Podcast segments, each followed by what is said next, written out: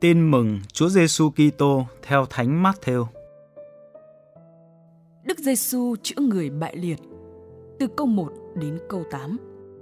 Đức Giêsu xuống thuyền băng qua hồ, trở về thành của mình. Người ta liền khiêng đến cho người một kẻ bại liệt nằm trên giường. Thấy họ có lòng tin như vậy, Đức Giêsu bảo người bại liệt: "Này con, cứ yên tâm, con đã được tha tội rồi. Có mấy kinh sư nghĩ bụng rằng ông này nói phạm thượng.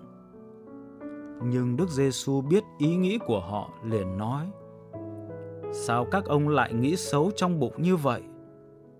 Trong hai điều, một là bảo con đã được tha tội rồi. Hai là bảo đứng dậy mà đi, điều nào dễ hơn? Vậy để các ông biết, ở dưới đất này con người có quyền tha tội. Bấy giờ Đức Giêsu bảo người bại liệt, đứng dậy, vác giường đi về nhà. Người bại liệt đứng dậy, đi về nhà. Thấy vậy, dân chúng sợ hãi và tôn vinh Thiên Chúa đã ban cho loài người được quyền năng như thế. Đức Giêsu kêu gọi ông Matthew Câu 9 Bỏ nơi ấy, Đức Giêsu đi ngang qua trạm thu thuế, thì thấy một người tên là Matthew đang ngồi tại trạm. Người bảo ông, hãy theo tôi. Ông đứng dậy đi theo người. Đức Giêsu dùng bữa với những người tội lỗi. Từ câu 10 đến câu 13. Khi Đức Giêsu đang dùng bữa tại nhà ông ấy, có nhiều người thu thuế và tội lỗi kéo đến, cùng ăn với người và các môn đệ.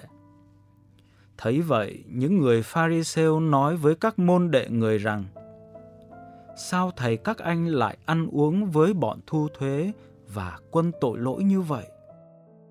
Nghe thấy thế, Đức Giêsu nói: Người khỏe mạnh không cần thầy thuốc, người đau ốm mới cần. Hãy về học cho biết ý nghĩa của câu này. Ta muốn lòng nhân chứ đâu cần lễ tế. Vì tôi không đến để kêu gọi người công chính mà để kêu gọi người tội lỗi. Tranh luận về việc ăn chay từ câu 14 đến câu 17.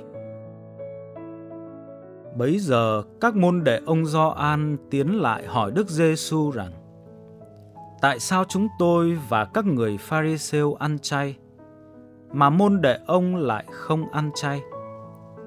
Đức Giêsu trả lời: Chẳng lẽ khách dự tiệc cưới lại có thể than khóc khi chàng rể con ở với họ?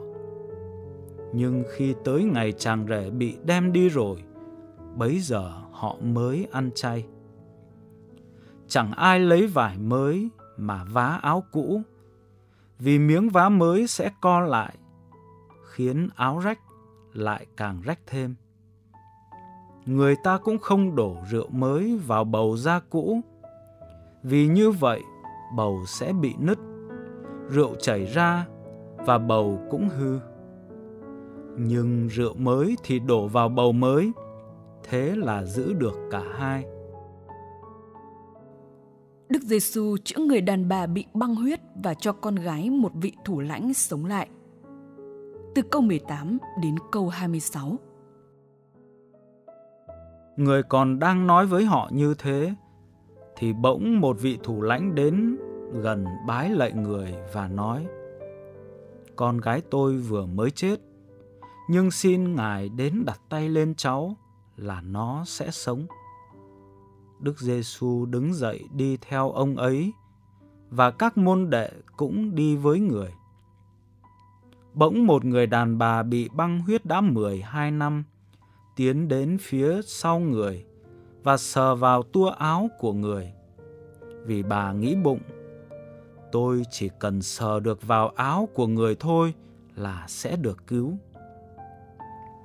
Đức Giêsu quay lại thấy bà thì nói: này con, cứ yên tâm, lòng tin của con đã cứu chữa con.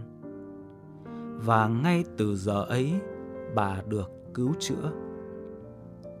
Đức Giêsu đến nhà viên thủ lãnh, thấy phường kèn và đám đông xôn xao, người nói: "Lui ra, con bé có chết đâu, nó ngủ đấy."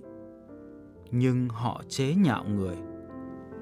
Khi đám đông bị đuổi ra rồi, thì người đi vào cầm lấy tay con bé, nó liền trỗi dậy và tin ấy đồn ra khắp cả vùng. Đức Giêsu chữa hai người mù từ câu 27 đến câu 31. Đang khi Đức Giêsu ra khỏi nơi đó thì có hai người mù đi theo kêu lên rằng: Lạy con vua David, xin thương xót chúng tôi. Khi Đức Giêsu về tới nhà thì hai người mù ấy tiến lại gần. Người nói với họ: Các anh có tin là tôi làm được điều ấy không? Họ đáp, thương ngài, chúng tôi tin. Bấy giờ người sờ vào mắt họ và nói, các anh tin thế nào thì được như vậy. Mắt họ liền mở ra, người nghiêm giọng bảo họ, coi chừng, đừng cho ai biết. Nhưng vừa ra khỏi đó, họ đã nói về người trong khắp cả vùng. Đức Giêsu chữa người câm bị quỷ ám. Từ câu 32 đến câu 34. Họ vừa đi ra thì người ta đem đến cho Đức Giêsu một người câm bị quỷ ám. Khi quỷ bị trục xuất rồi thì người câm nói được. Dân chúng kinh ngạc nói rằng ở Israel chưa hề thấy thế bao giờ. Nhưng người Pharisêu lại bảo ông ấy dựa thế quỷ vương mà trừ quỷ. Đức Giêsu thương dân chúng lầm than. Từ câu 35 đến câu 38. Đức Giêsu đi khắp các thành thị, làng mạc, giảng dạy trong các hội đường, rao giảng tin mừng nước trời và chữa hết các bệnh hoạn tật nguyền.